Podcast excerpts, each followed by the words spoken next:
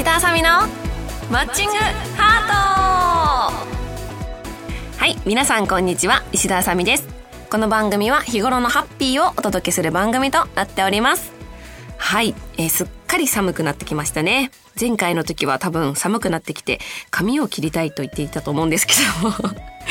はいなんか夏よりも冬の方が私は好きであのニットとかのなんか可愛い服がやっぱ冬は多いなっていうので好きなんですけど今日もねなんかよくわかんないうんこれは何て言うんだろうな網？網？網になってんのかな？全部網になってるニットに手のところをなんか寒くないようにアームウォーマーっていうのかな？もう本当に手袋みたいなのがついてる仕様になっててどちらでも使えるみたいになってるんですけどもこういうなんか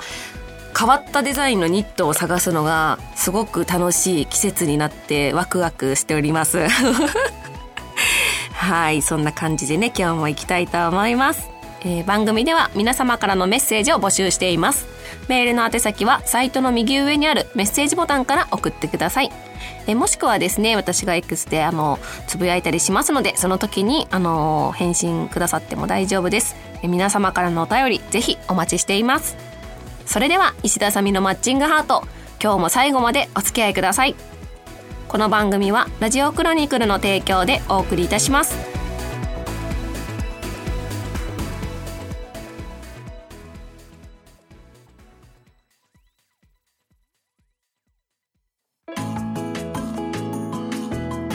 お便りのコーナー。はいこのコーナーは私がお便りを紹介していくコーナーとなっています。では本日も、えー、いろいろ紹介していきたいと思います。はい、えー、ラジオネームきよさんから頂きました。ありがとうございます。あさみちゃんはマジで賢いと思う。ファンを喜ばせるのは天才なんやけど、その技術はいつ頃、かっこ何歳ぐらいに覚えたのかな？あさみちゃんに一回会ったら洗脳されるわ、笑いと来てます。なんで最後みんな笑うんだろうね、毎回思うんだけど。はい、ありがとうございます。あの、嬉しいこと言ってくれますね。ありがとうございます。いつ頃覚えた？うーん、なんか、接客の技術とかを結構褒められることがあってそれって麻雀プロになる前麻雀店で働く前の多分まず最初の段階があのマクドナルドでアルバイトしてたんですけどもその時にあのなんて言ったのかな。ちょっとネーミング忘れたんだけど、なんとかファーストっていうのがあって、あの、お客様がしてほしいことを先読みするっていうのがあって、例えばうろちょろしてる人が何をさ、ね、欲しくてうろちょろしてるのかなって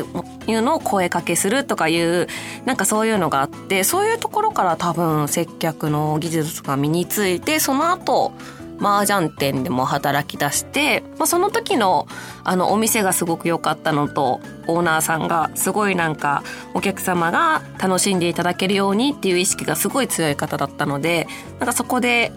働けたのがすごく大きかったのかなと思います。それ何歳頃なんだろうな？二十歳ぐらい？でも多分マクドナルドでバイトしたのは高校生になってすぐだから、高校1年生とかかな？うん。でなんかファンとかそういうのができるようになったのはやっぱりあの麻雀プロになってからとあと麻雀プロの前になんかこう読者モデルをしてる時になんかちっちゃい読者モデルとか DJ とかいろんな活動をしてる人たちの集まったなんかアイドルみたいなのをやってた時ぐらいなのかなと思います。だいたい10代ぐらいかなだから。ってな感じですね。もう30代だからね。どんどんいろんな技術を身につけていきたいと思います。はい、続いていきましょうかね。えー、ラジオネーム若さんからいただきました。ありがとうございます。さちびさん、こんにちは。朝晩はだいぶ肌寒くなってきましたね。そろそろ衣替え、衣替えせななと思いながら、まだしてない私ですが、笑い。さて、テーマに合ってるか分かりませんが、朝ちびさんのツイートから好きなゲーム、好きな夕飯などなどだったのでちょっと考えたんですが、これからの時期を思うと、やっぱりすき焼きが食べたいですね。ついこの前創作料理の店のコースで鴨のすき焼きが出たので酒が進みましたあとは豚汁ですかねご飯が進みますそれから好きなゲームはやっぱり麻雀ファイトクラブですかね。笑い。朝ちびさんに実際に会えて知ってもらえてるのはやり続けてたからこそだと思います。今後も応援していきますね。寒くなってきてるので風邪等に気をつけて頑張ってください。ではとコメントいただきました。ありがとうございます。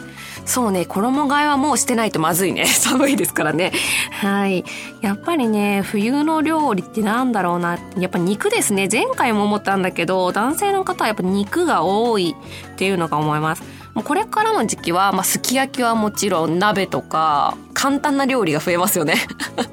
すごいありがたいなと思うんですけど、鍋とかしゃぶしゃぶとかすき焼きとか、本当になんか調理がほとんどいらない料理が増えるので、あの、普段ご飯を作る身としてはすごく楽になります。ただ、すき焼きだけちょっと味がね、いろいろあるから難しいんですけど、あ、そうそう、あと豚汁ね。私前回あの、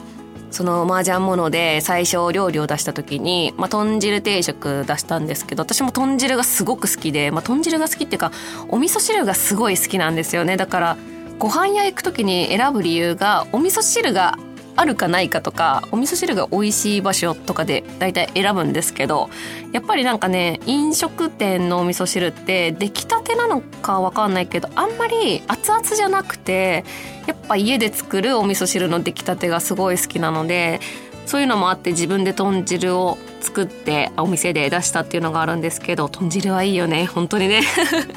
またねあの赤羽でもいっぱい出していきたいと思います。はい。好きなゲームやっぱりマージャンファイトクラブだね。皆さん多いですね。じゃ続きましてラジオネームかむとさんから頂きました。ありがとうございます。好きなゲームはドンキーコングです。現代の人たちにはゲームが単純すぎてつまらないかもしれませんが当時は駄菓子屋さんとかの店頭に置いてあったゲーム機に列を作っては順番を待っていました。当時は50円で遊べましたよ。主人公はスーパーマリオでおなじみのあのマリオです。ゲーム内容はドンキーコングにさらわれてしまった恋人を助けるためにマリオが敵の攻撃をかいくぐり奮闘するといった内容です。今は任天堂スイッチとかで遊べるみたいですがコメントいただきましてありがとうございます。ドンキーコング私もやったことあるかもしれない。このなんか駄菓子屋さんの店頭に置いてあるのはやったことないんですけどむしろ駄菓子屋さんの店頭にあったのはインベーダーゲームだったな？なんかが、はやったことあるかなうん。でもドンキーコングはその当時なんだろう。あの、ゲーム、ん？違う。このちっちゃいやつなんて言うんだろう。ゲームボーイとかかな何かでドンキーコングは妹が好きですごいやってた記憶があって、でマリオは今子供がすごい好きでマリオのゲームが出るたんびに全部買うんですよ。ほんと腹立たしいことに。ママあのマリオ新しいの出たからそろそろ買ってよみたいな感じで絶対言うんですけどなんかね私的には昔のゲームのが好きですね。最近のゲームってあの映像がすごい綺麗なんですけどなんかね綺麗すぎて疲れちゃうんだよね。なんか昔のゲームがのなんか方が好きで昔のゲームやりたいなとか思うんですけど確かに同金工具は楽しかったです。はい。では次続いていきましょう。ラジオネーム浜田さん。初コメです。昔は昔はダビスタをしてました？ダビスタってなんだろう？馬か。えー、なんだろうなんか馬とかに詳しくなくてこういうゲームはしたことないんだけどでもやってる人ゲームセンターとかでも多いからやっぱ人気なのかな。ゲームセンター大体麻雀ファイトクラブの近くに馬のゲームが結構あって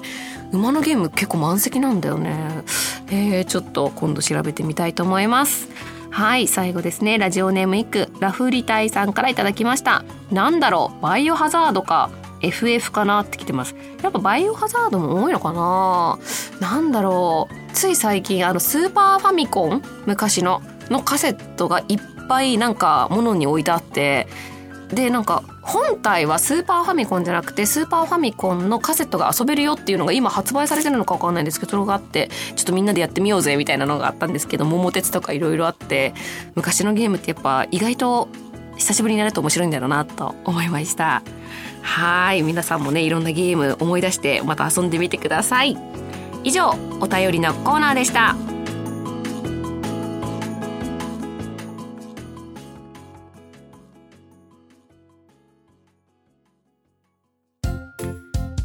今月の朝チビランキングイエーイ。はいこのコーナーは私が勝手になんかランキングを作って紹介していくというコーナーになっています。で、今日は何のランキングにしようかなと思って、パッと思いついたのが好きな給食ランキングをやっていこうかなと思います。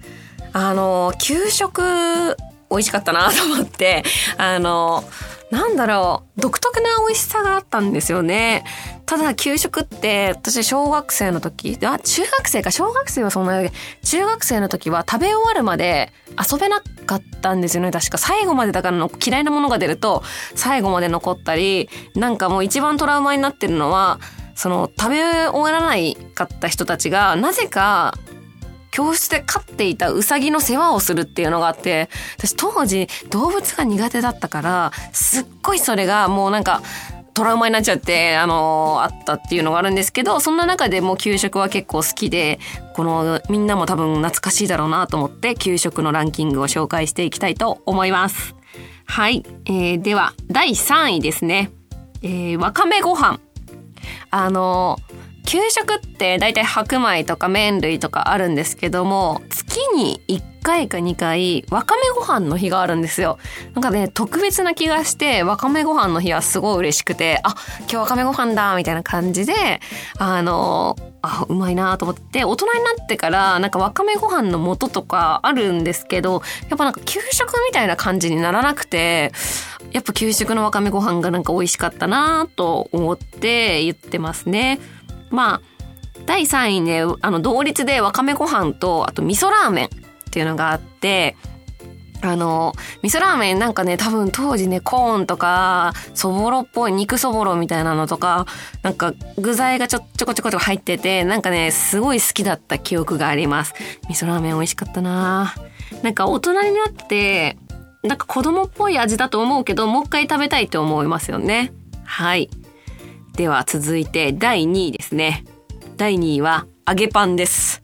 揚げパンはもうこれ給食っていう感じで、給食以外で食べる機会なんてほとんどなくて、ま大人になってからもなんかこん、なんか売ってるはいるけど、一回試しに買ったことあるんですよね、スーパーで多分。でもね、やっぱ違うんだよね。なんか、何が違ったのかわかんないけど、やっぱ揚げパンの日はみんな喜んでた。すごいテンション上がってた。今日揚げパンだぜみたいな。なんか残ってるのを争奪戦みたいな男の子たちはしてたイメージがあって。揚げパンはうまかったなと思って。給食の作る人天才だなってその時 思ってました。はい。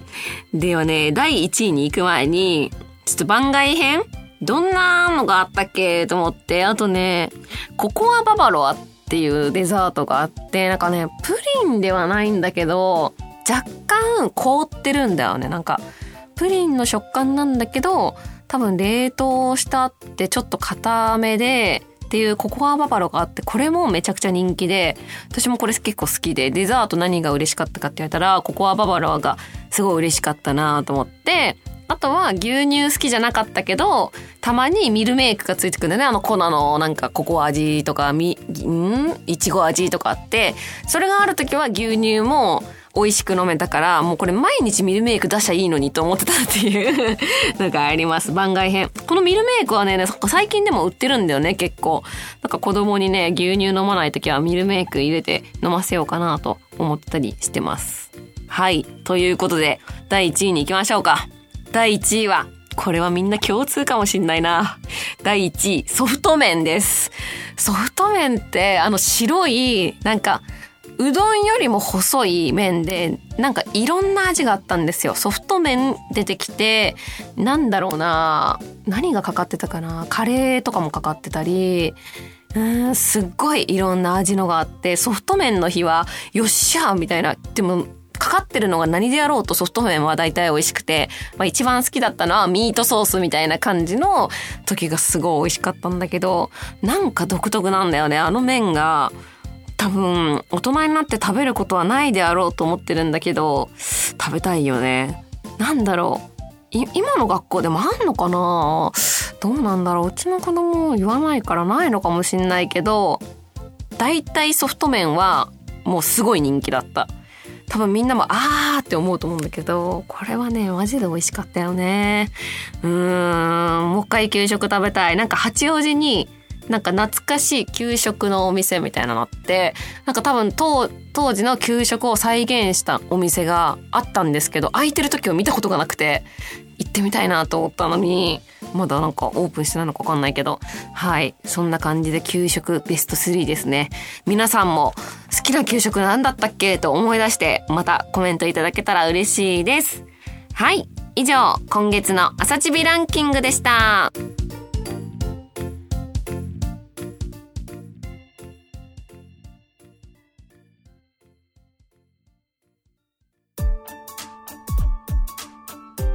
田あさみのマッチングハート、そろそろエンディングのお時間です。え、今日はですね、給食の話をしたり、いろいろな話をしたので、ちょっとお腹空いてきましたね。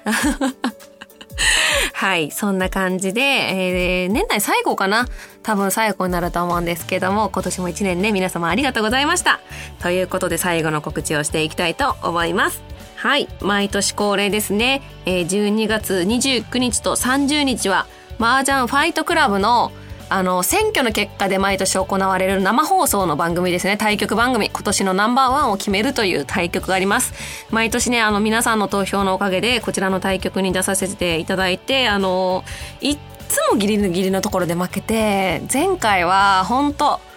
決勝戦で、オーラス上がりトップみたいな、上がれば優勝みたいなテンパイで、まあ、伊達ちゃんに負けちゃったんですけども、今年もね、いいとこまで行って優勝できたらなと思いますので、皆様、リアルタイムで応援していただけたらすごく嬉しいです。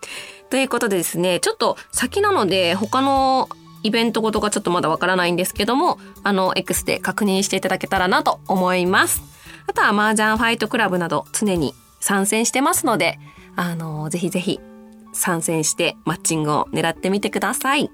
はい。それでは石田あさみのマッチングハート、今日はここまでです。ここまでのお相手は子供の鍵盤ハーモニカのどこに何があるかを悩むっていうか、シールつけてって言われたんだけど、どこが何かわかんなくて戸惑った石田あさみがお送りしました。また次回お会いしましょう。バイバーイ。